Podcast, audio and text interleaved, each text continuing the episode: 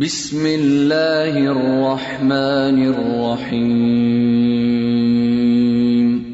الف لام میم را. تلك آیات الكتاب والذی انزل الیک من ربک الحق. ولكن اکثر الناس لا يؤمنون الله الذي رفع السماوات بغير عمد ترونها ثم استوى على العرش وسخر الشمس والقمر كل يجري لاجل مسمى. يدبر الامر يفصل الايات لعلكم بلقاء ربكم توقنون. وهو الذي مد الارض وجعل فيها رواسي وانهارا ومن كل الثمرات جعل فيها زوجين اثنين يغشي الليل النهار ان في ذلك لايات لقوم يتفكرون. وفي الارض قطع متجاورات وجنات من اعناب وزرع ونخيل صنوان وغير صنوان. صنوان وغير صنوان يسقى بماء. بعضها ونفضل بعضها على بعض في الأكل إن في ذلك لآيات لقوم يعقلون وإن تعجب فعجب قولهم أإذا كنا ترابا أإنا لفي خلق جديد أولئك الذين كفروا بربهم وأولئك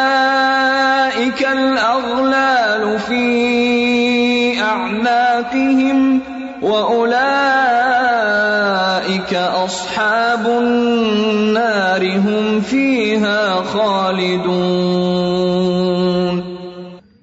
السلام علیکم ورحمۃ اللہ وبرکاتہ۔ کیا حال ہے سب کا؟ اچھا ابھی جو میں نے تلاوت آپ کو سنوائی ہے، آپ میں سے کتنے لوگوں کو سمجھ آئی؟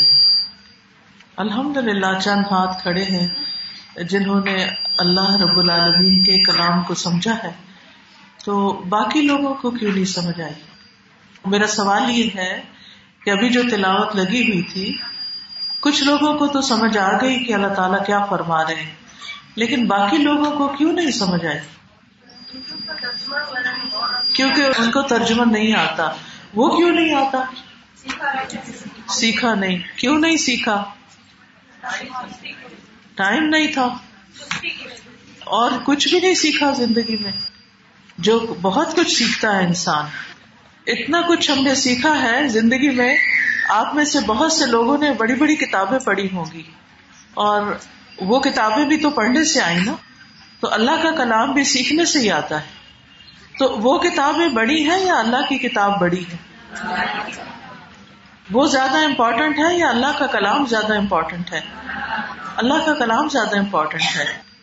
لوگوں کی بات سمجھ میں آئے کہ نہ آئے کوئی بہت بڑا فرق نہیں پڑتا۔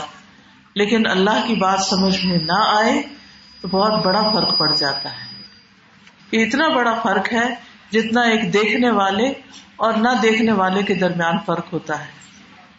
تو اس لیے جتنی بھی بہنوں کو آج یہ باتیں سمجھ نہیں آئی ان سب سے میری گزارش یہ ہے کہ وہ آئندہ سمجھنے کا کوئی پروگرام بنائے۔ آپ کے ارد گرد ماشاء اللہ ہر طرف اب تو کچھ مشکل ہی نہیں رہی۔ قرآن مجید لفظی ترجمے کے ملتے ہیں۔ اگر کوئی استاد نہیں پڑھانے والا تو آپ گھر میں بھی ہر لفظ کا اوپر نیچے دیکھ کے ترجمہ روز پڑھ کے دو دو آیتیں، تین تین آیتیں کر کے خود بھی یاد کر سکتے ہیں، خود بھی سمجھ سکتے ہیں۔ ایٹ لیسٹ ڈائریکٹ یہ تو پتا چلتا ہے کہ یہ آیت اس میں کیا حکم دیا جا رہا ہے، کیا کہا جا رہا ہے۔ تو انشاءاللہ اگر آپ کی نیت اور آپ کا ارادہ سچا ہوگا تو ان شاء اللہ اللہ سبحان و تعالیٰ آپ کے لیے آسانیاں فرمائے گا اور آپ کو سمجھ آنے لگ جائے گا۔ اور وہ کتنی خوشی کی بات ہوگی، کتنی خوشی کا دن ہوگا جب آپ کو اللہ کی بات سمجھ میں آئے گی۔ پھر دل کی حالت ہی بدل جائے گی۔ چلیے، ہم اپنے موضوع کی طرف اب آتے ہیں۔ نحمد رسول کریم اما بعد فاعوذ باللہ من الشیطان الرجیم. بسم اللہ الرحمن الرحیم. رب اشرح لي صدري ويسر لي امري واحلل عقدة من لساني يفقهوا قولي صلہ رحمی، رشتوں کو جوڑنا. رشتہ داروں کے ساتھ اچھا سلوک کرنا. سورت اراد جس کی کچھ آیات میں نے ابھی آپ کو سنوائی ہیں، اسی میں اللہ سبحانہ تعالیٰ فرماتے ہیں افمن يعلم انما انزل اليك من ربك الحق كمن هو اعمى انما يتذكر اولو الالباب الذين يوفون بعهد الله ولا ينقضون الميثاق والذين يصلون ما امر الله به ان يوصل ويخشون ربهم ويخافون سوء الحساب والذین صبروا ابتغاء وجه ربهم واقاموا الصلاة واقاموا الصلاة وانفقوا مما رزقناهم سرا وعلانية ويدرؤون بالحسنة السيئة اولئك لهم عقبى الدار جنات عدن يدخلونها ومن صلح من آبائهم وذرياتهم والملائکة يدخلون عليهم من كل باب. سلام عليكم بما صبرتم فنعم عقب الدار. والذين ينقضون عهد الله من بعد ميثاقه ويقطعون ما امر الله به ان يوصل ويفسدون في الارض. اولئك لهم اللعنه ولهم سوء الدار. پھر کیا وہ شخص جو جانتا ہے کہ بے شک جو کچھ تیرے رب کی طرف سے تیری طرف اتارا گیا ہے، وہی حق ہے۔ اس شخص کی طرح ہو سکتا ہے جو اندھا ہے، جس کو پتا ہی نہیں کہ رب نے کیا اتارا ہے اور اس کی کیا قدر و قیمت ہے۔ نصیحت تو عقل والے ہی قبول کرتے ہیں۔ کون ہے عقل والے؟ جو اللہ کا عہد پورا کرتے ہیں۔ اور پکے عہد کو توڑتے نہیں۔ اور وہ جو اس چیز کو ملاتے ہیں جس کے متعلق اللہ نے حکم دیا ہے۔ کہ اسے ملایا جائے اور اپنے رب سے ڈرتے ہیں اور برے حساب کا خوف رکھتے ہیں۔ اور وہ جنہوں نے اپنے رب کا چہرہ طلب کرنے کے لیے صبر کیا اور نماز قائم کی اور ہم نے انہیں جو کچھ دیا، اس میں سے پوشیدہ یعنی چھپا کر اور ظاہر خرچ کرتے ہیں اور برائی کو نیکی کے ساتھ دور کرتے ہیں۔ یہی لوگ ہیں جن کے لیے اس گھر کا اچھا انجام ہے۔ ہمیشگی کے باغات جن میں وہ داخل ہوں گے اور ان کے باپ دادوں اور ان کی بیویوں اور ان کی اولادوں میں سے جو جو نیک ہوئے، وہ سب بھی وہاں پر جنت میں داخل ہوں گے اور فرشتے ہر دروازے سے ان پر داخل ہوں گے۔ کہیں گے، سلام ہو تم پر، اس کے بدلے جو تم نے صبر کیا۔ یعنی دنیا میں جو تم مشکلات پر صبر کرتے رہے، اس پر تم پر سلام ہو۔ سو اچھا ہے اس گھر کا انجام۔ اور وہ لوگ جو اللہ کے عہد کو اسے پکا کرنے کے بعد توڑ دیتے ہیں اور اس چیز کو کاٹ دیتے ہیں، جن کے متعلق اللہ نے حکم دیا ہے کہ اسے ملایا جائے یعنی رشتوں وغیرہ کو، اور زمین میں فساد کرتے ہیں۔ یہی لوگ ہیں جن کے لیے لانت ہے اور انہیں کے لیے اس گھر کی خرابی ہے۔ یعنی آخرت کا انجام ان کے لیے اچھا نہیں۔ تو ان آیات سے واضح طور پر پتہ چلتا ہے کہ جنت میں جانے والوں کی اہم خوبی یہ ہے کہ وہ انسانی رشتوں میں سے، جن رشتوں کو اللہ نے جوڑنے کا حکم دیا ہے، جن کے ساتھ تعلق قائم رکھنے کا اللہ نے حکم دیا ہے، ان کے ساتھ تعلق قائم رکھتے ہیں۔ اور جہنم میں جانے والوں کی یہاں پر صفت یہ بتائی گئی کہ وہ جس چیز کو اللہ نے جوڑنے کا حکم دیا، اس کو کاٹتے ہیں۔ تو اللہ سبحانہ تعالیٰ ہمیں جوڑنے والوں میں سے بنائے، کاٹنے والوں میں سے نہ۔ تو اس تعلق کو جوڑنے کے لیے جو لفظ استعمال ہوتا ہے عربی میں اور اردو میں بھی وہ سلا رحمی ہے۔ سلا کا مطلب ہوتا ہے جوڑنا اور رحمی یعنی رحم کے رشتوں کو۔ تو ایک چیز کو دوسری چیز کے ساتھ ملانے کو سلا کہتے ہیں تاکہ وہ اس سے چمٹ جائے یعنی اس کے ساتھ قریب ہو جائے۔ امام نبوی کہتے ہیں سلا رحمی کا مطلب ہے رشتے داروں پر اس طریقے سے احسان کرنا کہ وہ سلا رحمی کرنے والے اور جس کے ساتھ سلا رحمی کی جا رہی ہے، اس کے حالات کے مناسب ہو۔ یعنی مختلف لوگوں کو مختلف طریقے سے سلا رحمی کرنی ہوتی ہے۔ کبھی یہ مال کے ذریعے ہوتی ہے، کبھی خدمت کرنے سے، کبھی صرف ملاقات سے اور سلام کرنے سے۔ اور آج کل کے دور میں کبھی صرف ایک میسج کر دینے سے، ایک ٹیلی فون کال کر لینے سے، کسی کے ذریعے پیغام بھجوا دینے سے۔ اب ہاتھ سے لکھے ہوئے خطوں کا تو رواج ہی ختم ہو گیا ہے۔ ورنہ ایک خط لکھ دینے سے بھی سلا رحمی ہو جاتی ہے۔ یعنی رشتے دار مختلف طرح کے ہوتے ہیں۔ کسی کے ساتھ کسی طرح کے ٹرمز ہوتے ہیں، کسی کے ساتھ کسی طرح کے۔ لیکن اصل مقصد یہی ہے کہ ان کی خبر گیری رکھی جائے، ان کی ضروریات پوری کی جائیں اور ان کے ساتھ اچھا تعلق رکھا جائے۔ ابن منظور ایک لغوی ہے ان کی کتاب ہے یعنی لغت کی وہ یہ فرق واضح کرتے ہیں لغوی اور اصطلاحی معنوں کا۔ وہ کہتے ہیں کہ یہ ایک کنایا ہے ان رشتے داروں پر احسان کرنے کے بارے میں جو نسبی اور سسرالی ہوں۔ یعنی صرف ماں کی طرف کے رشتے دار نہیں، اس میں نصب اور سسرال دونوں شامل۔ ہیں یعنی سلا رحمی صرف یہ نہیں کہ اپنے میکے والوں سے اچھا سلوک کرنا ہے اور سسرال تو کوئی ماں کے رشتے دار نہیں ہے، اس لیے یا ہمارے والدین کے رشتے دار نہیں، اس لیے ان کے ساتھ وہ تعلق نہیں نہیں، دونوں طرف سے۔ وہ کہتے ہیں کہ ان پر شفقت کرنا، ان کے ساتھ نرمی سے پیش آنا، ان کے احوال کی رعایت کرنا، اگرچہ وہ دور کے رشتے دار ہوں یا وہ بد سلوکی کرتے ہوں۔ یعنی دونوں صورتوں میں ان کے ساتھ اچھا سلوک کرنا۔ انہوں نے اچھا نہیں بھی کیا، پھر بھی اچھا کرنا۔ وہ قریب کے نہیں، دور کے ہیں۔ سیکنڈ تھرڈ ایکسٹینڈیڈ فیملی میں دوسرے تیسرے نمبر پر کزن بن جاتے ہیں، تب بھی ان کے ساتھ اچھا سلوک کرنا۔ اور قطع رحمی ان سب چیزوں کے برعکس کو کہتے ہیں۔ گویا جب وہ ان پر احسان کرتا ہے، تو اپنے اور ان کے درمیان قرابت داری اور سسرالی رشتے داری اور جائز سلے اور عطیے کو ملاتا ہے۔ قاضی ایاز کہتے ہیں، کوئی شک نہیں کہ مجموعی طور پر سلا رحمی واجب ہے اور رشتوں کو کاٹنا کبیرہ گناہ ہے اور احادیث اس کی گواہی دیتی ہیں۔ لیکن سلا رحمی کے درجات ہیں۔ ان میں سے بعض بعض سے برتر ہیں اور سب سے کم درجہ بات چیت چھوڑنا ہے۔ یعنی قطع رحمی میں بولنا چھوڑ دینا کسی سے یہ رشتے کو کاٹنے کے برابر ہے۔ اور جوڑنے میں صرف سلام بھی اگر سلام دعا بھی انسان کرتا رہے تو وہ سلا رحمی میں شامل ہو جاتا ہے۔ اور یہ درجات قدرت، طاقت، حاجت کے حساب سے مختلف ہوتے ہیں۔ کبھی واجب ہوتے ہیں، کبھی مستحب ہوتے ہیں۔ اور اگرچہ کوئی تھوڑی سی نہ رحمی کرے اور اس کی انتہا تک نہ پہنچے، تو اس کو قاتل رحم نہیں کہا جائے گا۔ یہ نہیں کہا جائے گا کہ اس نے اپنے رشتے داروں سے کاٹ رکھی ہے۔ اور اگر وہ اس سے کوتا کرے، جس پر اس کو قدرت تھی یعنی جتنا وہ کر سکتا تھا، اس نے نہیں کیا۔ یعنی جتنی اس کی وسط استطاعت میں تھی، کیونکہ ہر شخص کی وسط بھی وہ مختلف ہے نا۔ کسی کے پاس مال ہوتا ہے، کسی کے پاس نہیں ہوتا۔ کسی کے پاس جسمانی طاقت ہوتی ہے، وہ خدمت کر سکتا ہے اور کسی کے پاس نہیں ہوتی۔ کسی کے پاس فون ہے، وسائل ہے، انٹرنیٹ ہے، وہ اور طرح سے تعلق رکھتا ہے، پڑھا لکھا ہے، لکھ سکتا ہے اور کوئی تو خط بھی نہیں لکھ سکتے۔ تو پھر ان کے اوپر ذمہ داریاں اور طرح عائد ہوتی ہیں۔ تو ہر شخص کا حساب مختلف ہے۔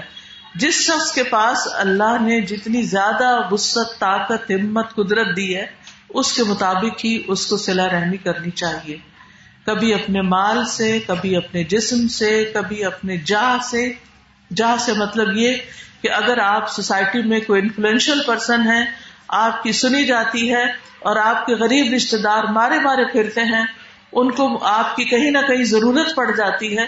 تو آپ صرف اس لیے نہیں رکھتے تعلق کہ یہ پھر ہم سے کہیں گے کہ ہمارا یہاں کام کروا دے، وہاں کرا ٹھیک ہے، ناجائز کام تو کسی کا بھی نہیں کرنا۔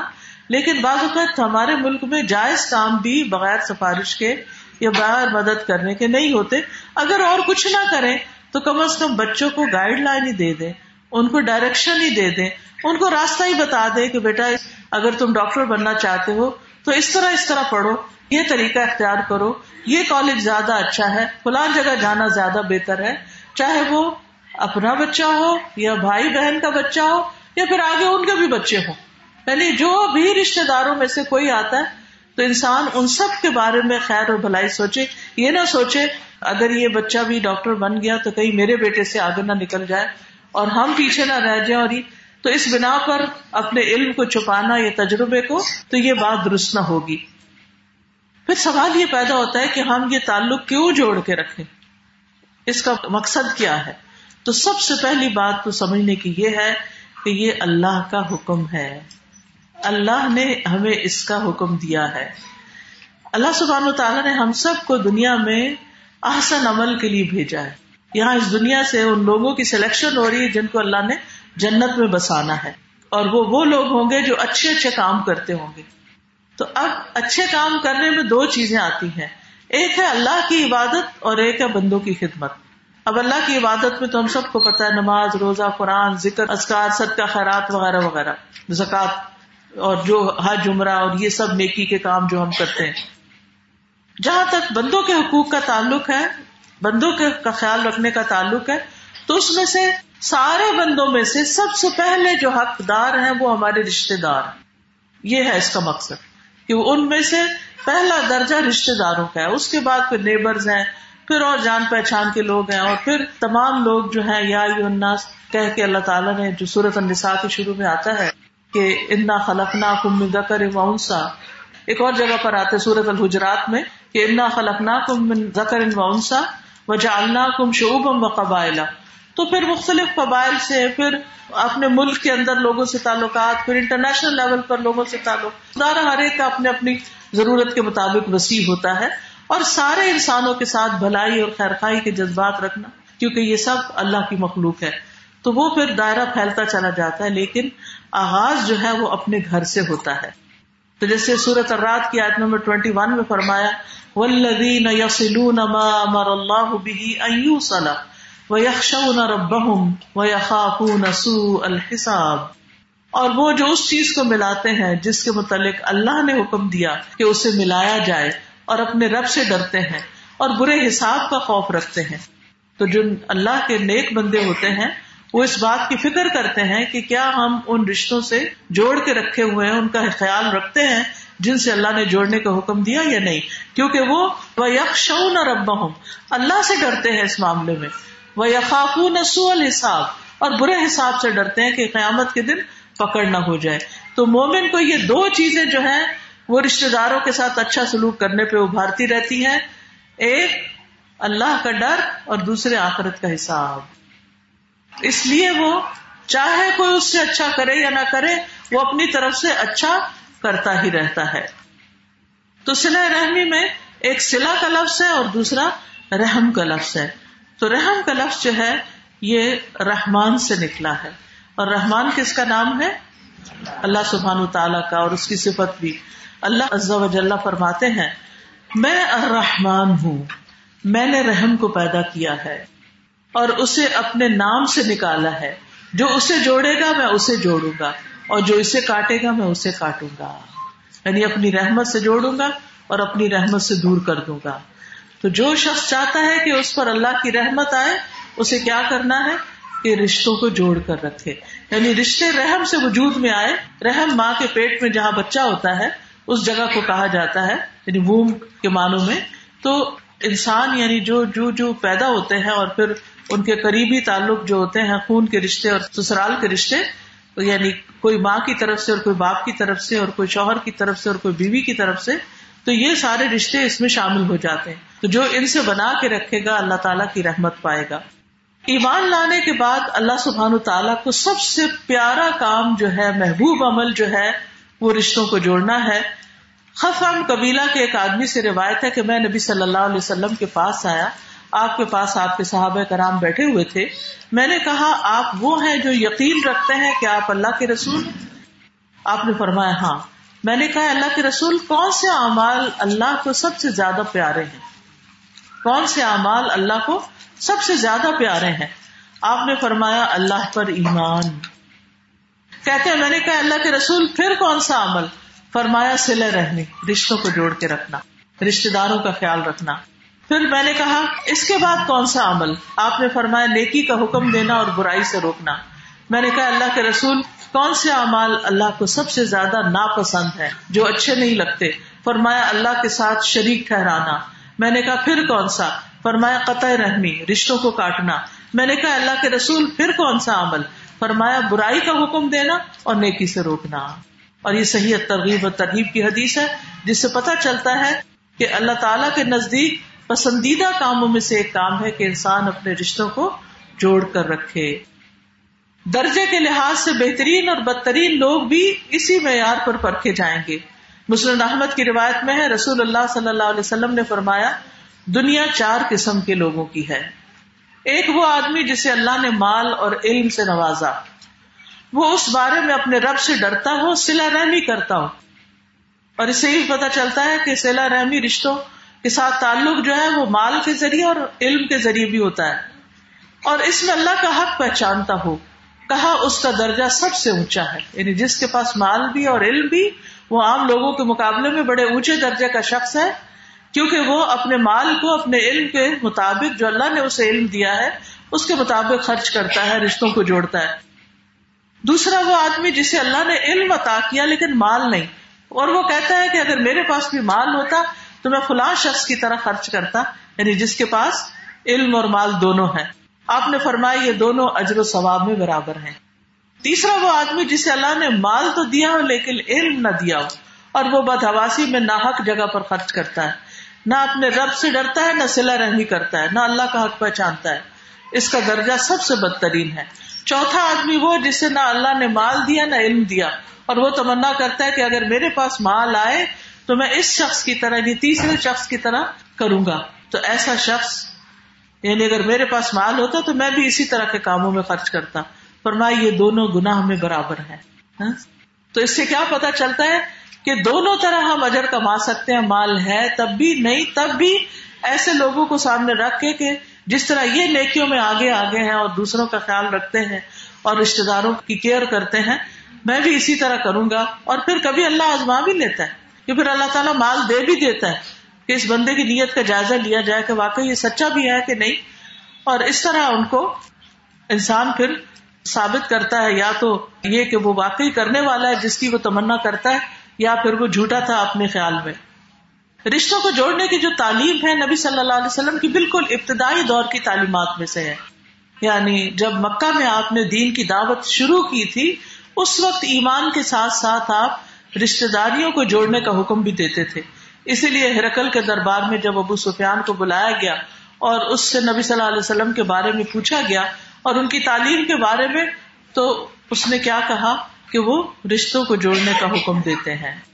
اس سے یہ پتا چلتا ہے کہ یہ ہماری بالکل دین کی بنیادی تعلیم میں سے ہے۔ یعنی کہ دیندار ہونے کا مطلب صرف یہ نہیں کہ انسان نماز روزہ وغیرہ کر لے دیندار وہ ہے کہ جو اپنے رشتوں کے معاملے میں بہت کیئرفل ہو کانشیس ہو اور ان کا خیال رکھنے والا ہو۔ نبی صلی اللہ علیہ وسلم نے اپنی آخری وسیعتوں میں جو اپنی یعنی جب فوت ہوئے تھے اور اس سے پہلے جو بیماری تھی، اس میں جو آپ نے نصیحتیں کی تھی، حضرت انس کہتے ہیں قالفی مرد ہی ارحام حکم ارحام حکم اپنی آخری بیماری میں آپ فرماتے تھے، تمہارے رشتے دار، تمہارے رشتے دار۔ یعنی رشتوں کو توڑنے سے بچو۔ اب سوال یہ پیدا ہوتا ہے کہ جوڑنے کا مطلب کیا ہے؟ یعنی کس کس طرح جوڑا جائے اور کاٹنا کیا ہے؟ اس سلسلے میں کچھ ہمارے جو طرز عمل اور طریقے ہیں، ان کے بارے میں ہم دیکھتے ہیں کہ ہمیں کیا رہنمائی ملتی ہے قرآن و سنت سے۔ سب سے پہلی بات تو یہ کہ بدلے میں سلا رحمی کرنا کوئی سلا رحمی نہیں ہے۔ کہ صرف ان رشتے داروں سے میل جول رکھنا جو آپ کے پاس آتے جاتے ہیں۔ اور جو آپ سے کاٹے ہوئے ہیں، ان کی پرواہ بھی نہ کرنا اور یہ سوچنا، وہ بھی تو نہیں ہمیں پوچھتے۔ تو اس لیے ہم کیا کریں؟ نہیں، آپ اپنی طرف سے جو کر سکتے ہیں، وہ کرتے رہیں۔ پھر ایسا بھی ہوتا ہے، بعض اوقات بہت دن تک کسی اپنی غفلت، سستی کی وجہ سے ہم رشتے داروں کا خیال نہیں رکھتے۔ پھر ہمیں ان سے ڈر لگنے لگتا ہے کہ اگر آپ فون کیا تو آگے سے بہت سی باتیں سننی پڑے گی۔ یا ملنے کے لیے گئے تو بہت برے پیش آئیں گے۔ تو بہتر یہی ہے کہ آپ ادھر ہی بیٹھے رہیں چھوڑے جس دن کوئی موقع آیا تو پھر، تو موقع کے انتظار میں رہتے۔ کوئی بات نہیں۔ اگر وہ اچھا نہیں بھی کرتے، پھر بھی اپنی طرف سے کر لینا چاہیے اور معافی مانگ لینی چاہیے۔ کیا ہم سے غلطی ہوئی، بہت مصروفیت تھی۔ آپ کا حال بہت دن سے نہیں پوچھ سکے۔ اب آپ کیسے ہیں؟ تھوڑی غصہ نکالیں گے، اس کے بعد ٹھیک ہو جائیں گے۔ خاص طور پر اگر بزرگوں کو فون نہ کریں اور ان کا حال نہ پوچھے تو وہ ضرور اپنے دل کا جو اس کی فیلنگ ہوتی ہے، اس کا اظہار کرتے ہیں۔ نبی صلی اللہ علیہ وسلم نے فرمایا، بدلے میں سلا رحمی کرنا سلا رحمی کرنا نہیں۔ بلکہ سلا رحمی کرنے والا وہ ہے کہ جب اس کے ساتھ رشتہ کاٹا جا رہا ہو، تب وہ سلا رحمی کرے۔ یعنی جب دوسرے اس سے نہ رکھنا چاہے، وہ پھر بھی بنانا چاہے۔ کئی بہنیں آتی ہیں، مجھ سے سوال کرتی ہے کہ ہم اپنے رشتے داروں کے ساتھ ہم اچھا سلوک کرتے ہیں، ہم سے غلطی ہوگی، ہم معافی بھی مانتے ہیں، ہم جاتے بھی ہیں، لیکن وہ نہ آتے ہیں، نہ کوئی تعلق رکھنا چاہتے ہیں۔ تو ہم کیا کریں؟ ہم اپنا فرض ادا کرتے رہیں اور ان کا معاملہ اللہ پہ چھوڑ دیں۔ حضرت علی سے مربی ہے کہ ہم نے رسول اللہ صلی اللہ علیہ وسلم کی تلوار کے دستے میں یہ لکھا ہوا پایا، جو تم پر ظلم کرے، اس سے درگزر کرو۔ یعنی اگر کوئی باتیں سنا دے، تانے دے دے ڈانٹ ڈپٹ دے، تو کیا کرو؟ اگنور کر دو۔ تھوڑی دیر انسان خاموشی اختیار کر لے، اپنی صفائیوں میں بھی بہت باتیں نہ شروع کر دے۔ بازو کا ایسا ہوتا ہے نا، کوئی اگر ایک چھوٹا سا اعتراض ہم پہ کر دیتا ہے، تو ہم جواب میں ایک لمبی تقریر شروع کر دیتے اس سے بھی پرہیز کرنا چاہیے۔ اصل میں اس نے آپ سے جواب سننے کے لیے نہیں شکوا کیا کہ وہ آپ سے کوئی وضاحت چاہتا ہے۔ وہ تو صرف اپنے دل کے پپولے پھوڑنا چاہتا ہے، تو پھوڑنے دیں اس کو اور آپ اس سے درگزر کریں۔ فرمائے جو تم سے رشتہ توڑے، اس سے رشتہ جوڑو۔ اور جو تمہارے ساتھ برا کرے اس کے ساتھ احسان کرو اور حق بات کرو چاہے اپنے خلاف ہی کیوں نہ جاتی ہو۔ یعنی اپنی غلطی کو مان لو۔ ابو حرا کہتے ہیں کہ ایک آدمی نے عرض کیا، اللہ کے رسول صلی اللہ علیہ وسلم، میرے کچھ رشتے دار ایسے ہیں کہ جن سے میں تعلق جوڑتا ہوں اور وہ مجھ سے تعلق توڑتے ہیں۔ میں ان سے نیکی کرتا ہوں، وہ مجھ سے برائی کرتے ہیں۔ میں ان سے بردباری، تحمل سے پیش آتا ہوں، وہ مجھ سے بد اخلاقی سے پیش آتے ہیں۔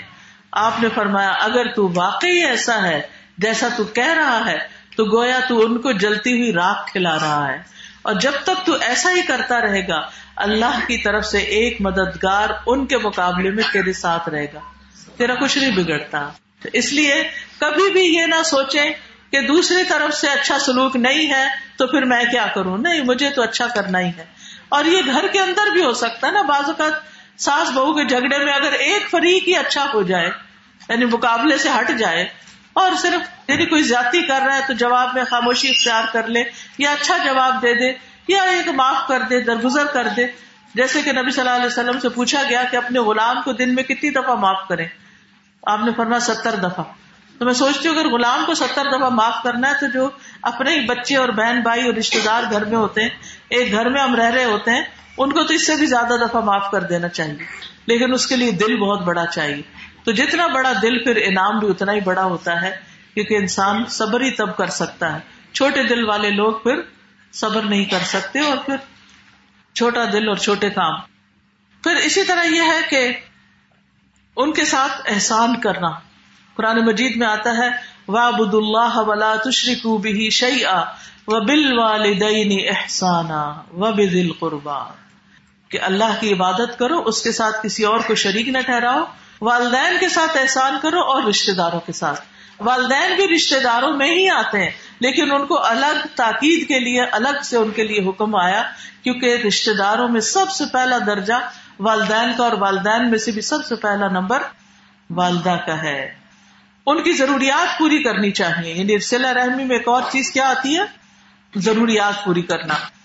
نبی صلی اللہ علیہ وسلم نے فرمایا، اللہ عزا وجاللہ کے نزدیک سب سے زیادہ پسندیدہ اعمال یہ ہیں، اپنے مسلمان بھائی کو خوش کر دینا۔ چھوٹی چھوٹی چیزوں سے، کوئی اچھی بات سے، اچھے رویے سے، سلام دعا سے، کسی بھی طرح۔ اپنے مسلمان بھائی کو خوش کرنا، یا اس سے کسی تکلیف کو دور کرنا، یا اس کا قرضہ ادا کر دینا، یا اس سے بھوک کو دور کرنا۔ جس نے اپنے غصے کو روک لیا، اللہ اس کی خامیوں پہ پردہ ڈال دے گا۔ اور جس آدمی نے غصے کو پی لیا، باوجود اس کے کہ اگر وہ چاہتا تو اس غصے کو نکال سکتا تھا، تو اللہ قیامت کے دن اس کے دل کو امیدوں سے بھر دے گا۔ یعنی قیامت کے دن کا خوف اس کے اندر سے نکل جائے گا۔ اور جو اپنے بھائی کے ساتھ اس کی ضرورت پوری کرنے کے لیے چلا یعنی اس کا کوئی کام کروانے کے لیے نکلا اس کے ساتھ، یہاں تک کہ اس کا کام کروا دیا اللہ تعالیٰ اس کو اس دن ثابت قدم رکھے گا جس دن قدم ڈگمگا جائیں گے۔ جس دن لوگ خوف کا شکار ہوں گے، اس دن وہ شخص ثابت قدمی سے کھڑا ہوگا، بے فکر، مطمئن۔ اور آج یہ چھوٹے چھوٹے کام کرتے ہیں تو ہم تنگ آتے ہیں کہ ہاں یہ روز ہی کچھ نہ کچھ کہہ دیتے ہیں اور ان کے تو کام ہی ختم نہیں ہوتے۔ اور گھر میں ہی مثلاً اگر ساس ہے ساتھ اور بیمار ہے، آج اس کی ڈاکٹر سے اپوائنٹمنٹ ہے، آج اس کو فلان جگہ لے کے جانا ہے، آج اس کے بہن بھائی آ رہے ہیں تو لوگ گھر میں بیٹھے تنگ ہونے لگتے ہیں کہ کیا روز ہی ان کا کام پڑ جاتا ہے کوئی نہ کوئی اور میری تو اپنی کوئی لائف ہی نہیں ہے۔ کوئی بات نہیں۔ بزرگ کتنا عرصہ زیادہ زیادہ ساتھ رہتے ہیں۔ ہاں؟ ان کے دن تو تھوڑے ہی ہوتے ہیں۔ دن تو اپنے بھی نہیں پتا کتنے ہیں۔ بعض اوقات ان سے پہلے جوان چلے جاتے ہیں۔ لیکن ان کو مہمانوں کی طرح رکھیں۔ اور پیار سے رکھیں۔ اور ان کی ذاتیوں کو معاف کرتے رہیں۔ اور چھوٹے چھوٹے ان کے کام کرتے رہیں۔ دیکھیے، جب انسان بڑا ہوتا ہے نا، خود تو پھر پتا چلتا ہے کہ وہ کام جو ہم بھاگ دوڑ کے خود کر لیتے تھے، وہ کتنے مشکل ہو گئے۔ حتیٰ کہ بازو میں طاقت نہیں رہتی کہ کنگھی کر سکیں۔ نظر نہیں آتا کہ اپنے ناخن ٹھیک سے کاٹ سکیں۔ اب اتنا اسٹریف ہو گیا جسم کے اپنے پاؤں کے ناخن نہیں کاٹ سکتے۔ صحیح طور پر خود نہا نہیں سکتے۔ یہ ساری چیزیں کیا ہیں؟ یہ کسی کی مدد چاہتی ہیں۔ اور جو ان چیزوں میں مدد دیتا ہے وہ اپنی آخرت سنوار رہا ہے۔ وہ بھی کسی پر احسان نہیں ہے۔ چھوٹے چھوٹے کام۔ چلنے سے آجز آ جاتے ہیں۔ خود سے کھا نہیں سکتے۔ چبا نہیں سکتے۔ کتنے محتاج ہو جاتے ہیں دوسروں کے بزرگ لوگ۔ لیکن جن کے پاس ہوتے ہیں، وہ کبھی غصے سے دیکھتے ہیں ان کو۔ کبھی پٹک پلیٹ رکھی۔ کبھی ایسے دروازہ بند کر کے چلے گئے۔ دن میں کتنی دفعہ ان کو ہرٹ کرتے ہیں اور کتنی دفعہ ان کو یہ احساس دلاتے ہیں کہ تم ہمارے لیے ایک بوجھ ہو۔ حالانکہ کام تو کر ہی رہے ہیں، پھر بھی کر رہے ہیں۔ پکا کے بھی دے رہے ہیں، کھلا بھی رہے ہیں، لا دلا بھی رہے ہیں، لیکن اخلاق سے نہیں کر رہے۔ اپنا سارا اجر گوا رہے ہیں۔ لا تبطلوا صدقاتکم بالمن والاذى اپنے صدقات کو احسان جتا کر اور اذیتیں دے کر ضائع نہ کرو۔ اس لیے بہت ضروری ہے کہ اللہ تعالیٰ جس بھی خدمت کا موقع دے دیکھے اللہ نے مختلف لوگ بنائے اور ان کے ذمے مختلف کام لگائے۔ ہم مشکل میں اس وقت پڑتے ہیں جب ہم دوسروں کے ساتھ اپنا مقابلہ کرنے لگتے ہیں۔ فلاں کے ساتھ تو یہ مسئلہ نہیں ہے۔ فلاں کو تو یہ پرابلم نہیں۔ بھائی فلاں کو جب کوئی پرابلم آتی ہے تو وہ ہمیں تو نہیں آتی۔ اس کے مسائل اور ہیں، ہمارے مسائل اور ہیں۔ اس کا امتحان اور ہے، ہمارا امتحان اور ہے۔ اس لیے اگر کوئی ایسی مشکل پیش آ جائے یعنی ایسا کوئی بھی کسی کی خدمت کرنی پڑے تو خوشی خوشی کریں، تاکہ ایک ایک چیز آپ کے میزان حسنات میں درج ہوتی رہے۔ پھر اسی طرح رشتے داری کا حق یہ بھی ہے کہ ان کو خیر کی بات بتائی جائے، نصیحت کی جائے، ان کو کوئی اچھی چیز دی جائے۔ یعنی کہ ہم اگر رشتے داروں کو تحفہ دیتے بھی ہیں تو یا کھانے پینے کی چیزیں دے دیتے ہیں یا کوئی کپڑے دے دیتے ہیں یا کوئی اور، ٹھیک ہے، وہ بھی دیتے لیتے رہنا چاہیے، لیکن اس کے ساتھ کوئی اچھی کتاب، کوئی اچھی بات، کسی اچھی جگہ درس وغیرہ سنوانے کے لیے لے جائیں۔ یہ بھی ان کا حق ہے کہ ان کو دین کی تعلیم دی جائے یا ان کو دینی رہنمائی دی جائے۔ آج کل تو اتنا آسان ہو گیا ہے کہ واٹس ایپ گروپ بنائے ساری فیملی کا اور اس میں اچھے آڈیوز چھوٹے چھوٹے پوسٹ کرتے رہے۔ اگر آپ کو ایسے کسی مدد کی ضرورت ہو تو اپنا نمبر آپ دے سکتے ہیں، اپنا نمبر لکھوا سکتے ہیں کہ جس پر آپ کو قرآن مجید کے، حدیث کے، تفسیر کے چھوٹے چھوٹے آڈیو کلپ بھیجے اور وہ آپ آگے سب کے ساتھ شیئر کر دیں تو اس سے بھی رشتے داری کا حق ادا ہو سکتا ہے۔ مثلاً یہی لیکچر ہے اور اس کے چھوٹے چھوٹے حصے تو جو رشتے دار ناراض ہے، اگر ان کو سنوا دیا جائے تو شاید ان کے بھی دل نرم ہو جائیں۔ پھر اسی طرح رشتے داروں کو تحفے دینا، ان کو خوش کرتے رہنا، خاص طور پر اگر اللہ نے آپ کو ان سے زیادہ مال دیا۔ اور اس میں آپ دیکھیں کہ صرف یہ نہیں کہ آپ اپنے لیے کچھ اور اور ان کے لیے کچھ اور۔ مثلاً اگر آپ نے عید پر اپنے بچوں کے کپڑے بنوائے اور آپ کو پتا ہے کہ بھائی کے بچے جو ہیں وہ اس طرح کے کپڑے نہیں لے سکتے تو اپنے بچوں کے ساتھ ان کے بھی لے لیں، ویسے ہی لے لیں۔ کیونکہ بچے جب آپس میں ملتے جلتے ہیں، دیکھتے ہیں رشتے دار میں اکثر غور کرتی ہوں، کیوں کٹ جاتے ہیں؟ وہ بازو کو شرمندگی کی وجہ سے کٹ جاتے ہیں کہ ہم ان کے مقابلے کے نہیں ہیں، پھر ہمارے بچے ان کو دیکھیں گے تو ان کا دل خفا ہوگا تو بہتر ہے۔ آنا جانا ہی کام کر دو، نہ ہی جاؤ، بس کسی مجبوری سے ملو تو ملو۔ تو ایسی صورت میں جب آپ ان کو یہ احساس نہیں ہونے دیں گے کہ آپ ہم سے کمتر ہیں، تو اس طرح تعلق جڑا رہے گا۔ کیونکہ قرآن مجید میں آتا ہے کہ ان اللہ یا امر بالعدل والاحسان و ایتا ذل قربا بے شک اللہ تمہیں حکم دیتا ہے انصاف کرنے کا، عدل کا، احسان کرنے کا اور رشتے داروں کو دیتے رہنے کا۔ ایتا ذل قربا رسول اللہ صلی اللہ علیہ وسلم نے فرمایا، تہادو تہابو ایک دوسرے کو توحفہ دو، آپس میں محبت بڑھے گی۔ یعنی وہ جو بدگمانیاں ہوتی ہیں اور ایک دوسرے کے خلاف دل میں کوئی چیز رہ جاتی ہے، تو تحفے ان چیزوں کو دور کر کے محبتیں پھر سے جدید کر دیتے ہیں، پھر پیدا کر دیتے ہیں۔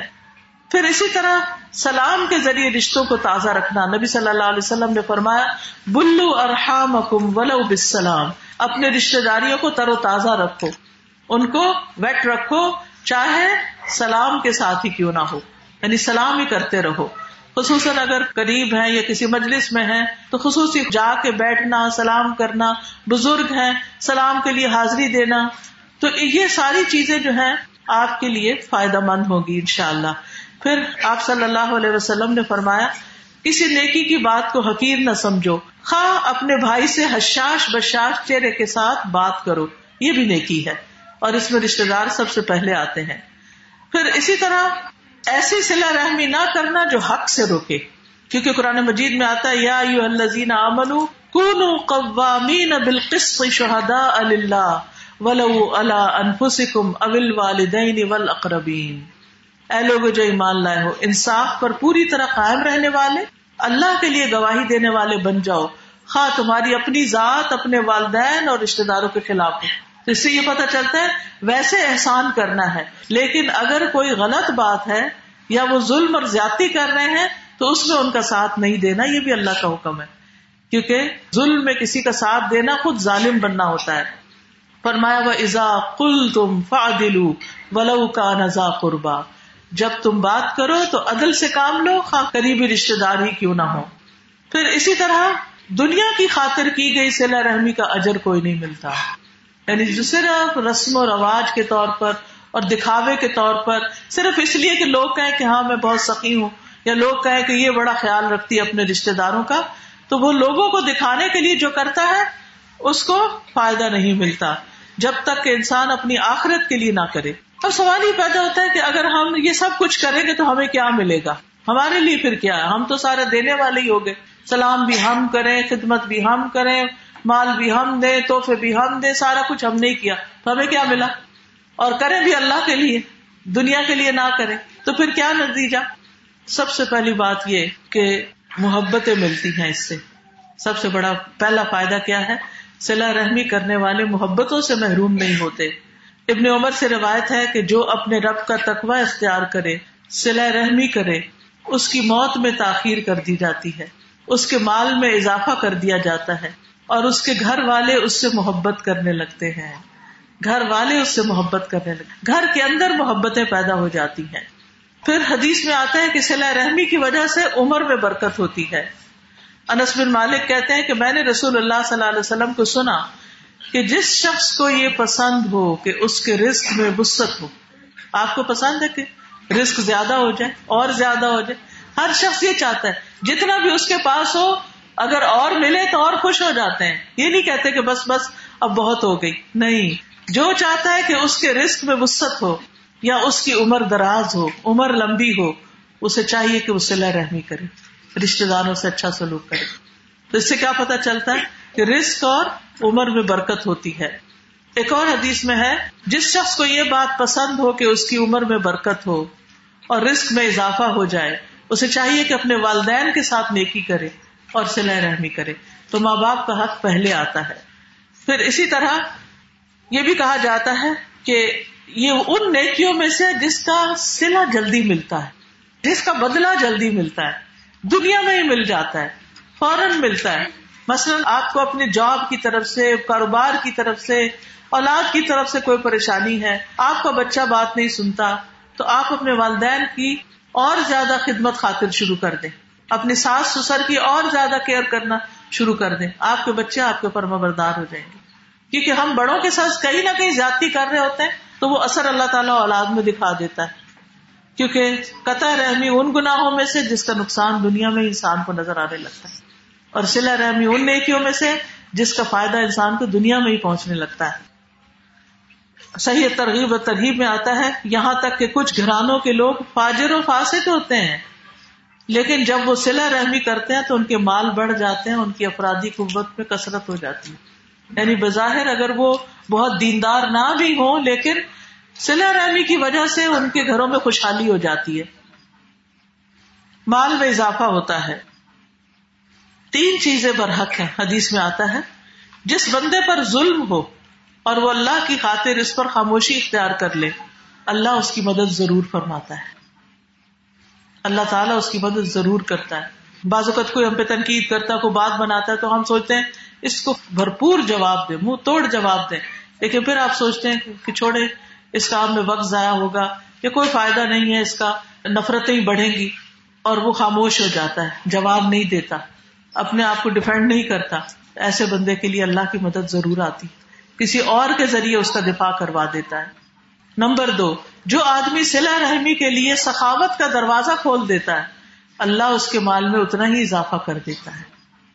اور نمبر تین، جو اپنے اوپر مانگنے کا دروازہ کھول لیتا ہے، تاکہ اپنا مال بڑھائے، اللہ اس کی قلت میں اور اضافہ کر دیتا ہے۔ یعنی پہلا بھی اس کے لیے پورا نہیں پڑتا، کیونکہ وہ انسان کے اندر فخر کی کیفیت پیدا ہو جاتی ہے نا۔ انسان کے اندر محتاجی آ جاتی ہے، میرے پاس نہیں ہے نہیں ہے، پورا نہیں پڑتا، تھوڑا ہے۔ تو وہ انسان کے اوپر ایک مسلط ہو جاتی ہے یہ کیفیت اور جو ہوتا ہے اس کو وہ بھی نظر نہیں آتا اور اس سے بھی فائدہ نہیں پہنچتا۔ پھر رشتے دار کو دینے کا دگنا اجر ہے، دگنا ثواب ہے۔ نبی صلی اللہ علیہ وسلم نے فرمایا، مسکین آدمی کو دینا صرف ایک صدقہ کا ثواب ہے۔ اور جبکہ کرابت دار کو صدقہ دینا صدقہ بھی ہے اور سلا رحمی بھی ہے۔ یعنی اگر وہ مسکین اور فقیر ہیں، تو ان پہ زکات بھی لگتی ہے۔ ماں باپ کو زکات نہیں دے سکتے اور اولاد کو بھی نہیں دے سکتے۔ لیکن باقی رشتے داروں پر، بہن بھائیوں پر اگر وہ مسکین اور فقیر کی کیٹیگری میں آتے ہوں، تو ان کو زکات بھی دی جا سکتی ہے۔ تو ان کو زکات دینے کا اجر بھی دگنا ہو جائے گا۔ پھر اسی طرح سلامتی سے جنت میں جانے کا باعث ہے سلا رحمی۔ نبی صلی اللہ علیہ وسلم نے فرمایا، سلام پھیلاؤ، اچھی گفتگو کرو، سلا رحمی کرو۔ اور راتوں کو جب لوگ سو رہے ہوں تو تم قیام کرو، تم سلامتی کے ساتھ جنت میں داخل ہو جاؤ گے۔ بے فکر ہو کر، ہمیشہ ہمیشہ کی راحتوں میں۔ اب ہم دیکھ لیتے ہیں کہ اگر کوئی نئی رشتوں کو جوڑ کے رشتہ، رشتوں سے کاٹی ہوئی ہے، بول چال بند ہے، آنا جانا بند ہے، کوئی اچھا سلوک نہیں، تو پھر اس کا نقصان کیا ہے؟ سب سے پہلی بات تو یہ کہ یہ لانت والا فیل ہے۔ قرآن مجید صورت رات کی آج ٹوینٹی فائیو میں آتا ہے۔ ولدین عہد اللہ من بعد میثاقه ويقطعون ما امر الله به ان يوصل ويفسدون في الارض اولئك لهم اللعنة ولهم سوء الدار۔ اور وہ لوگ جو اللہ کے عہد کو پختہ کرنے کے بعد توڑ دیتے ہیں اور اس چیز کو کاٹ دیتے ہیں جس کے متعلق اللہ نے حکم دیا ہے کہ اسے ملایا جائے اور زمین میں فساد کرتے ہیں۔ یہی لوگ ہیں جن کے لیے لانت ہے۔ اور انہیں کے لیے اس گھر کی خرابی ہے۔ یعنی آخرت کا گھر ان کے لیے پھر اچھا نہیں۔ یعنی ظاہر اگر جنت نہیں تو پھر درمیان میں تو کوئی چیز نہیں، دوسری جگہ پہ جہنم ہی بنتی ہے۔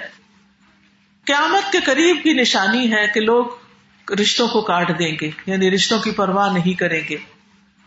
جس نے رشتوں کو توڑا، اللہ اسے توڑ دے گا۔ اور جس نے رشتوں کو جوڑا، اللہ اس کو جوڑ دے گا۔ پھر امال کی قبولیت میں رکاوٹ بنتی ہے قطع رحمی۔ ابو رضی اللہ عنہ کہتے ہیں کہ میں نے رسول اللہ صلی اللہ علیہ وسلم کو فرماتے ہوئے سنا کہ بنی آدم کے اعمال ہر جمعرات کو پیش کیے جاتے ہیں اور کسی قطع رحمی کرنے والے کے اعمال قبول نہیں ہوتے۔ یعنی جو رشتوں کو کاٹتا ہے اس کی دوسری نیکیاں بھی قبول نہیں ہوتی۔ جو رشتوں کی پرواہ نہیں کرتا، اس کے باقی نیک امال بھی ضائع ہو جاتے ہیں۔ نبی صلی اللہ علیہ وسلم نے فرمایا جس نے قطع رحمی کی یا جھوٹی قسم اٹھائی، وہ مرنے سے پہلے اس کا وبال دیکھ لے گا۔ یعنی اس کی شامت آئے گی کسی نہ کسی شکل میں۔ اس لیے بہت احتیاط کرنی چاہیے، جھوٹی قسم نہیں کھانی چاہیے اور رشتے داروں سے کاٹنا نہیں چاہیے۔ تین دن سے زیادہ ناراضگی نہیں ہونی چاہیے۔ نبی صلی اللہ علیہ وسلم نے فرمایا، کسی مسلمان کے لیے جائز نہیں کہ تین دن سے زیادہ اپنے کسی مسلمان بھائی سے تعلق کاٹے۔ اگر دونوں ہی تین دن سے زیادہ قطع کلامی کیے رہے، تو جب وہ اس حال پر رہیں گے، حق سے دور رہیں گے۔ اور جو پہلے رجوع کرے گا، اس کا پہل کرنا اس کے لیے کفارہ بن جائے گا۔ اگر اس نے دوسرے کو سلام کیا، لیکن اس نے جواب نہ دیا، تو سلام کرنے والے کو فرشتے جواب دیں گے۔ اس لیے کبھی یہ نہ سوچا کرے کہ وہ تو سلام کا جواب بھی نہیں دیتے، تو میں سلام نہ کروں۔ نہیں، جواب دیں گے۔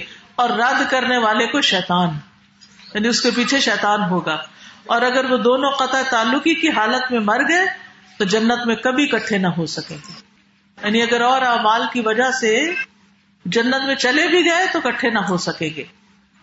پھر اسی طرح قطع رحمی خون بہانے کے مترادف ہے یعنی بعض اوقات تو اتنا برا سلوک کیا جاتا ہے، گویا دوسرے کو قتل ہی کر دیا، جس کو وجود ہی ختم کر دیا۔ پھر ناراضگی کی حالت میں اگر کوئی فوت ہو جائے، تو آپ نے فرمایا کسی مسلمان کے لیے حلال نہیں کہ اپنے بھائی کو تین دن سے زائد چھوڑے رکھے۔ جس نے تین دن سے زائد چھوڑ دیا اور اسی حالت میں مر گیا، وہ آگ میں جائے گا۔ یعنی اس کے لیے پھر آپ دیکھیں، سب سے پہلے تو قبر کا حساب کتاب ہے اور قبر کی آگ ہے۔ تو اللہ تعالیٰ اس سے محفوظ رکھے۔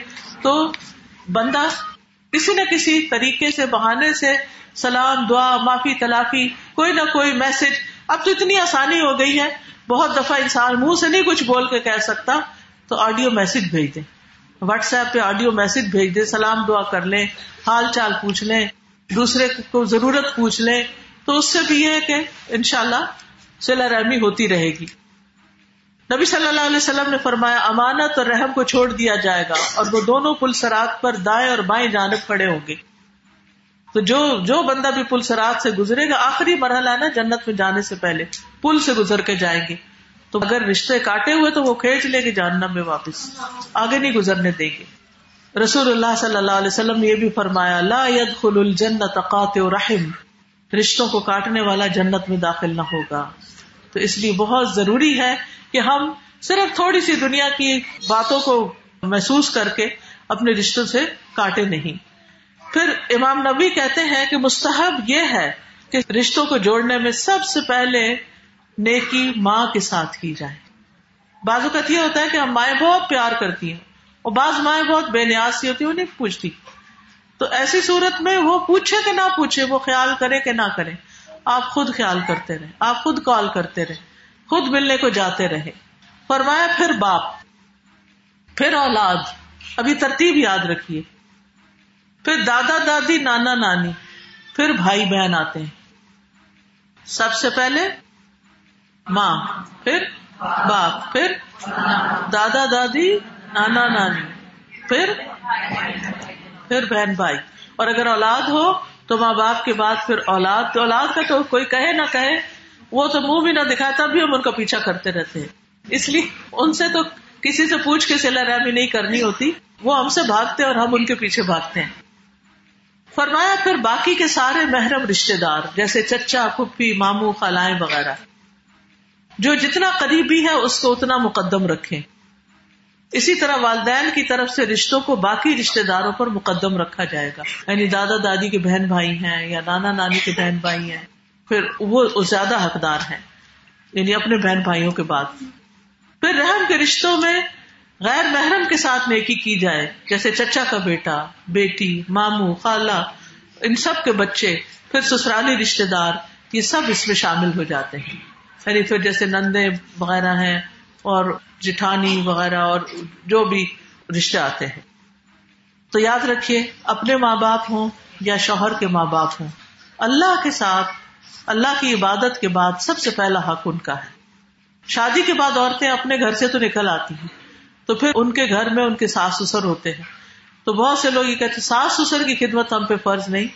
جس نبی نے ہم سایوں کے ساتھ اتنا حسن سلوک کا حکم دیا کہ آپ کو یہ فکر پڑ گئی کہ کہیں ان کو وراثت میں حقدار نہ بنا دیا جائے، تو کیا وہ یعنی کہ یہ کہے گا کہ تم ساس سسر سے تمہارا کوئی تعلق نہیں؟ نہیں، ایسا نہیں ہو سکتا۔ ساس سسر ماں باپ کے درجے میں آتے ہیں اور وہ انڈرسٹوڈ ہے، اس لیے الگ سے بول کے ان کا نہیں بتایا گیا۔ کہ یہ تو کامن سینس کی بات ہے کہ اپنے ماں باپ ہوں یا شوہر کے ماں باپ ہوں۔ اور ویسے کبھی کبھی تو میں سوچتی ہوں کہ آپ سب بھی مائیں ہیں، میں بھی ماں ہوں۔ ہم کتنی محبت سے اپنے بیٹوں کو پالتے ہیں۔ اور بیٹیوں کے مقابلے میں بیٹوں کو پالنا مشکل کام ہے۔ قابو نہیں آتے۔ ان کو پڑھانے میں، ان کو کھلانے میں، ان کو سمجھانے میں، ان کی جوانی کی حفاظت کرنے میں، ان کے لیے دعائیں کر کر کے ان کی جاب، ان کا کاروبار، ان کی شادی، کتنا کچھ ایک شادی تک ایک ماں کتنی قربانیاں کرتی۔ سب ماں کو پتا ہے۔ پھر جب شادی ہوتی ہے اور بیوی آتی ہے اور وہ چاہتی ہے کہ یہ تو ماں باپ کو شکل بھی نہ دکھائے۔ کیا یہ ناحک بات نہیں؟ کیا یہ جائز ہے؟ پھر طرح چھوٹی چھوٹی باتوں کے بہانے سے نہیں، وہ اس کو سکھا دیتے ہیں۔ وہ وہاں سے آتا ہے تو اس کا موڈ خراب ہوتا ہے۔ ٹھیک ہے، ماں باپ کو بھی خیال رکھنا چاہیے کہ اب اس کی شادی کر دی، اب اس کا گھر ہے، اب اس کو خوش رکھنا ہمارا فرض ہے۔ تو نہ بیوی کی برائیاں بیٹے کے سامنے کرے، وہ خود بھی دیکھ لے گا۔ تو یہ جو غیبت کلچر ہے نا، کہ ادھر کی بات ادھر چگل خوری، بس آئے گھر اور ملاقات ہو تو بیوی کا حال پوچھتے ہی اس کی خامیاں، خرابیاں، برائیاں سامنے کرنا، یہ اس سے آفتیں آتی ہیں۔ ان چیزوں کو نہیں کرنا چاہیے۔ ہسبینڈ وائف کو خود آپس میں نبٹنے دینا چاہیے۔ وہ دونوں ایک دوسرے کے ساتھ خود اپنے تعلقات اور بانڈنگ بہتر کرے والدین کو اچھی دعائیں دیتے رہنا چاہیے اور بچوں کو ماں باپ کی خدمت ہی کرتے رہنا چاہیے، کیونکہ ان کا حق تو کبھی ادا ہو ہی نہیں سکتا۔ پھر اس کے بعد یہ ہے کہ اللہ کے نافرمان والدین بھی ہوں، ان سے بھی سلا رحمی کرنی۔ کیونکہ بعض اوقات ہم یہ کہتے ہیں، ہمارے ماں باپ جو ہیں وہ نماز نہیں پڑھتے، ہمارے ماں باپ یہ کرتے ہیں، سود لیتے ہیں، حرام کام کرتے ہیں، تو کیا ان کے ساتھ بھی ہم اچھا سلوک کریں؟ جی ہاں۔ ابو حرارا کہتے ہیں کہ رسول اللہ صلی اللہ علیہ وسلم کا گزر عبداللہ بن ابئی ابن سلول کے پاس سے ہوا۔ وہ جھاڑی کے سائے میں تھا۔ اس نے کہا، ابن ابھی کبشا نے ہم پہ غبار اڑایا ہے۔ اس کے بیٹے عبداللہ بن عبداللہ نے کہا کسم اور ذات کی جس نے آپ کو عزت دی اور آپ پر اپنی کتاب نازل کی۔ اگر آپ چاہیں تو میں باپ کا سر اڑا دوں کہ اس نے آپ کی بےزتی کی ہے۔ آپ نے فرمایا، نہیں، بلکہ تو اپنے باپ کے ساتھ نیکی کر اور حسن صحبت سے پیش آ۔ عبداللہ بن ابئی کیونکہ منافقین کا رئیس تھا۔ یعنی عبداللہ بن ابئی اس کے بیٹے کو آپ تلقین کر رہے اپنے باپ کے ساتھ اچھا سلوک کر۔ حالانکہ وہ نبی صلی اللہ علیہ وسلم کا دشمن تھا۔ وہاں بھی آپ ایک اچھی بات دے رہے ہیں۔ تو ماں باپ کسی کے کیسے بھی ہوں، چور ہو ڈاکو ہو کچھ بھی ہو مجرم ہو لیکن اولاد کا کام کیا ہے؟ کہ وہ اپنا فرض پورا کرتے رہے اور ان کو نصیحت کرے، سمجھائے اس نے سلوک کرے، ان کی ضرورت پوری کرے۔ اور ایسا ہو سکتا ہے کہ ضرورت پوری کرے تو انہیں چوری، ڈاکے کی بھی ضرورت پیش نہ آئے۔ پھر مشرق والدین کے ساتھ بھی صلاح رحمی کرنا۔ حضرت اسما جو تھی ان کی والدہ ابھی مسلمان نہیں ہوئی تھی، تو وہ مدینہ میں ان کی والدہ آئی کچھ مالی مدد کے لیے۔ تو انہوں نے کہا کہ میں تو پہلے نبی صلی اللہ علیہ وسلم سے مشورہ کروں گی، پھر مدد کروں گی۔ تو آپ سے پوچھا کہ میری ماں آئی ہے اور کچھ مدد چاہتی ہے، تو کیا میں مدد کر دوں؟ آپ نے فرمایا، سلی اما کی، اپنی ماں کے ساتھ سلا رحمی کرو، اس کے ساتھ اچھا سلوک کرو۔ حدیث میں یہ بھی آتا ہے، اللہ تعالیٰ نے فرمایا، ان اللہ حرم علیکم اقوق الامہات اللہ نے تم پہ ماؤں کی نافرمانی حرام کرار دی ہے۔ یعنی اچھا سلوک بھی کرنا ہے اور دوسری طرف برے سلوک سے بچنا بھی ہے۔ اسی طرح فرمایا، رب کی رضامندی باپ کی رضامندی میں ہے اور رب کی ناراضگی باپ کی ناراضگی میں ہے۔ تو صرف ماں کو ہی نہیں خوش کرنا، باپ کو بھی راضی کرنا ہے۔ پھر اگر والدین نہ ہو تو والدین کے دوستوں کے ساتھ اچھا سلوک کریں۔ یہ بہت ہی خوبصورت بات ہے۔ ابن عمر کہیں سفر پر جا رہے تھے۔ تو راستے میں انہیں ایک آرابی ملا تو انہوں نے کیا کیا کہ ان کے پاس سواری تھی، سواری کے ساتھ ایک گدا تھا، جب ایک اپنے اونٹ سے تنگ آتے تو گدے میں بیٹھ جاتے، چینج کرتے رہتے تھے کیونکہ وہ ایک تھک بھی جاتا ہے انسان۔ تو پھر کیا ہوا کہ ان کے سر پہ ایک اماما بھی تھا، سواری بھی تھی، تو راستے میں ایک بدو ملا۔ تو انہوں نے کیا کیا، اپنا اماما بھی اتار کے دے دیا اور اپنی سواری بھی دے دی۔ تو ان کے جو ساتھ تھے، انہوں نے کہا کہ یہ آپ نے کیا کیا؟ انہوں نے کہا کہ یہ شخص میرے باپ کا دوست تھا، ان کے پاس آتا تھا۔ اور وہ کہتے ہیں کہ میں نے رسول اللہ صلی اللہ علیہ وسلم سے سنا، نیکیوں میں سب سے بڑی نیکی آدمی کا اپنے باپ کی وفات کے بعد اس کے دوستوں سے اچھا سلوک کرنا۔ یعنی اگر اپنے والد فوت ہو گیا تو والد کے جو دوست ہیں، ان کے ساتھ حسن سلوک۔ اور اس کا، اس دیہاتی کا باپ عمر کا دوست تھا، رضی اللہ عنہ۔ پھر اسی طرح شوہر کے ساتھ احسان، شوہر کا بیوی کے ساتھ احسان کرنا۔ یہ بھی تو ایک سسرالی یعنی کہ رشتہ ہے نا اللہ نے ایک نکاح کے رشتے میں دونوں کو پرویا ہے۔ اس لیے دونوں کا ایک دوسرے کے ساتھ حسن سلوک کرنا بہت ہی بڑی نیکی کا کام ہے۔ نبی صلی اللہ علیہ وسلم فرمائے خیر رکم خیر رکم لی وانا خیر رکم لی تم میں سب سے اچھا وہ ہے جو اپنی بیوی کے حق میں اچھا ہے، اپنے گھر والوں کے لیے اچھا ہے، اور میں تم میں سب سے زیادہ اپنے اہل کے لیے اچھا ہوں۔ بیوی پر خرچ کرنے کو صدقہ قرار دیا یعنی اس پر اجر ملے گا۔ اور پھر بیوی کو پانی پلانے پر بھی اجر ہے۔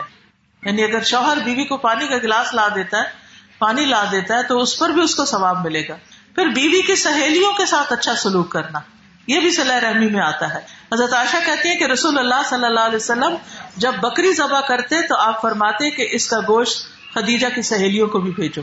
لیکن اس کا یہ مطلب نہیں کہ بیوی کی سہیلیوں کے ساتھ دوستی کر لی جائے۔ یہ سلسلہ نہیں شروع کرنا۔ یہ تو حضرت خدیجہ تو فوت ہو گئی تھی اور اس کے بعد نبی صلی اللہ علیہ وسلم ان کا خیال رکھتے تھے۔ حضرت انس کہتے ہیں کہ نبی صلی اللہ علیہ وسلم کے پاس کوئی چیز لائی جاتی تو آپ فرماتے، فلاں کو دے آؤ، وہ خدیجہ کی سہیلی تھی، فلاں کو دے آؤ۔ وہ خدیجہ سے محبت کرتی تھی۔ تو اپنی بیوی کی محبت کی وجہ سے ان کے ساتھ بھی حسن سلوک کرتے۔ پھر اسی طرح دیگر رشتے داروں کے ساتھ اچھا سلوک۔ وہ اول الرحام باد اولا باد فی کتاب اللہ۔ ان اللہ بک الشعین علیم۔ اور رشتے دار اللہ کی کتاب میں ایک دوسرے کے زیادہ حقدار ہیں۔ بے شک اللہ ہر چیز کو خوب جاننے والا ہے۔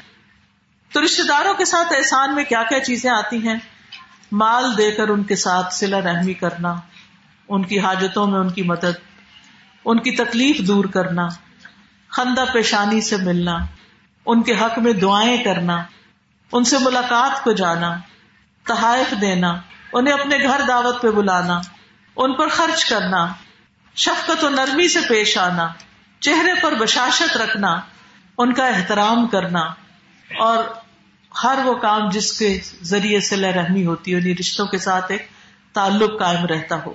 پھر اسی طرح خاص طور پر ان رشتے داروں کے ساتھ اچھا سلوک کرنا، جو پوشیدہ دشمن ہو جو کبھی خوش نہ ہوتے، کبھی راضی نہ ہوتے۔ ہیں نبی صلی اللہ علیہ وسلم نے فرمایا، سب سے افضل صدقہ وہ ہے جو اپنے اس رشتے دار پر کیا جائے جو پوشیدہ دشمنی رکھنے کی وجہ سے تم سے منہ موڑتا ہے۔ یعنی اس کے دل میں کوئی حسد ہے، بغض ہے، نہیں پسند کرتا تمہیں کسی بھی وجہ سے، اس کو دیتے رہو، اس کے ساتھ اچھا سلوک کرو۔ پھر اسی طرح رشتے داروں سے مال روکنے والے کے لیے سخت وعید بھی ہے۔ رسول اللہ صلی اللہ علیہ وسلم نے فرمایا، جب کوئی رشتے دار اپنے کسی کرابت دار کے پاس جا کر ایسی زائد چیز کا سوال کرتا ہے جو اللہ نے اسے عطا کی ہوتی ہے لیکن وہ اس میں کنجوسی برتتا ہے۔ تو ایسے آدمی کے لیے قیامت کے دن جہنم سے سانپ نکالا جائے گا۔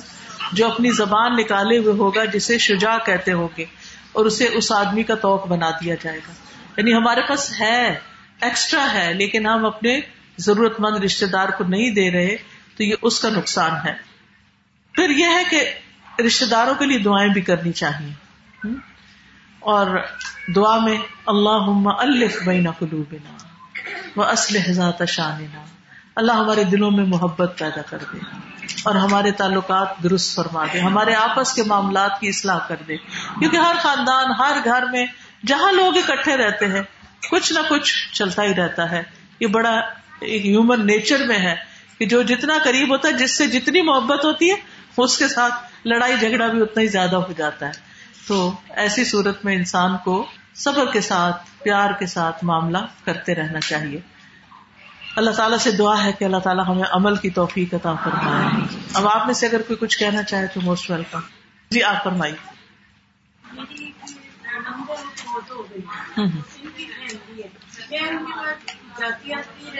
لیکن انہوں نے مجھے اپنے منہ سے کیا کرا کہ ہم۔ آپ سے نہیں ملنا چاہتا کیوں ہمارے ساتھ اب میں کیا کر سکتی ہوں کیوں نہیں ملنا چاہتا؟ وہ کچھ میرے شوہر کے اور آپ ان کو کچھ نہ کچھ بھیج دیا کریں، کوئی کسی شادی غمی پر کچھ نہ کچھ۔ لیکن ضروری نہیں کہ آپ بہت زیادہ جائیں کبھی کبھار جانا بھی ٹھیک ہے، ان کے لیے دعا کر دیا کریں۔ دیکھیں سلا رحمی کرنے والے طریقوں میں سے ایک طریقہ دعا بھی ہے۔ جب منہ سے بول کے کوئی کہے ہمارے گھر نہ آؤ، تو پھر ان کی ہدایت کی دعا کریں۔ جی اور کوئی سوال کرتا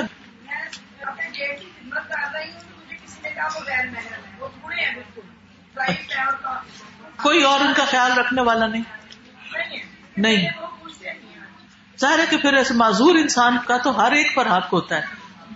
جی۔ نہیں جب ان کا کوئی اور خیال رکھنے والا نہیں ہے تو آپ اپنے بال لنگے نہ ہونے دیں اپنے جسم کا سطر وغیرہ ڈھک کے رکھیں ان کو کھانا دیں ان کی ضروریات پوری کریں ان کے لیے کوئی ایسا خدمت گار رکھ دے تو اس میں انشاءاللہ شاء اجر ہے، کیوں نہیں؟ جی۔ ہاں جی۔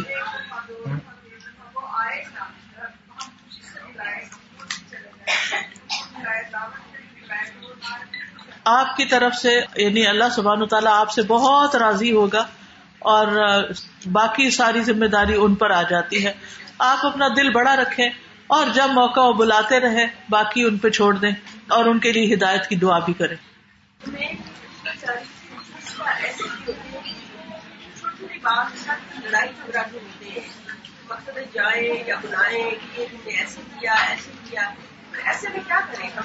بس صبر سے کام لیں اور یہ ہے کہ بہت زیادہ بات چیت نہ کریں۔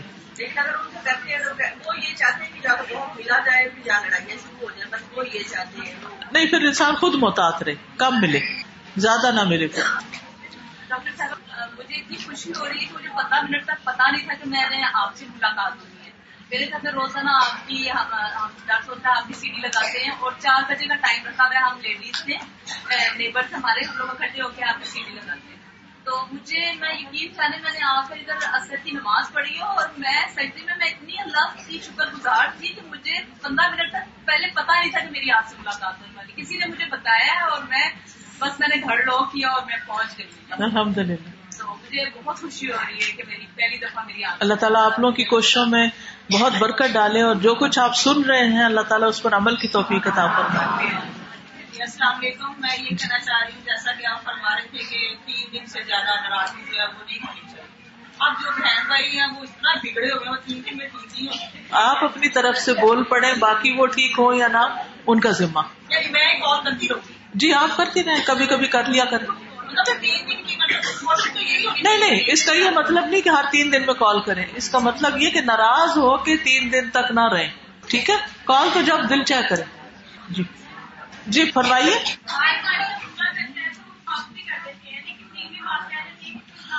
کوئی بات نہیں۔ جو دل پہ بات ہے نا، اس کو زبان پہ نہ لائے تو حساب نہیں۔ ان کا سوال یہ کہ معاف کرنے کے بعد بھی دل میں کوئی بات رہ جاتی ہے۔ بڑی قدرتی بات ہے۔ ہم انسان ہیں۔ ہمیں چوٹ لگتی ہے تو اس کا اثر رہ جاتا ہے۔ زخم بھی ہوتے ہیں تو نشان رہ جاتے ہیں۔ لیکن یہ کہ ان کو، ان باتوں کو جو دل میں رہ گئی ہیں، زبان سے بول بول کے کسی کو نہ کہیں۔ ٹھیک ہے؟ اور دل سے دعا کرے کہ اللہ تعالیٰ ہمارا دل بھی صاف کر دے تاکہ ہم خوش باش رہا کریں۔ جی۔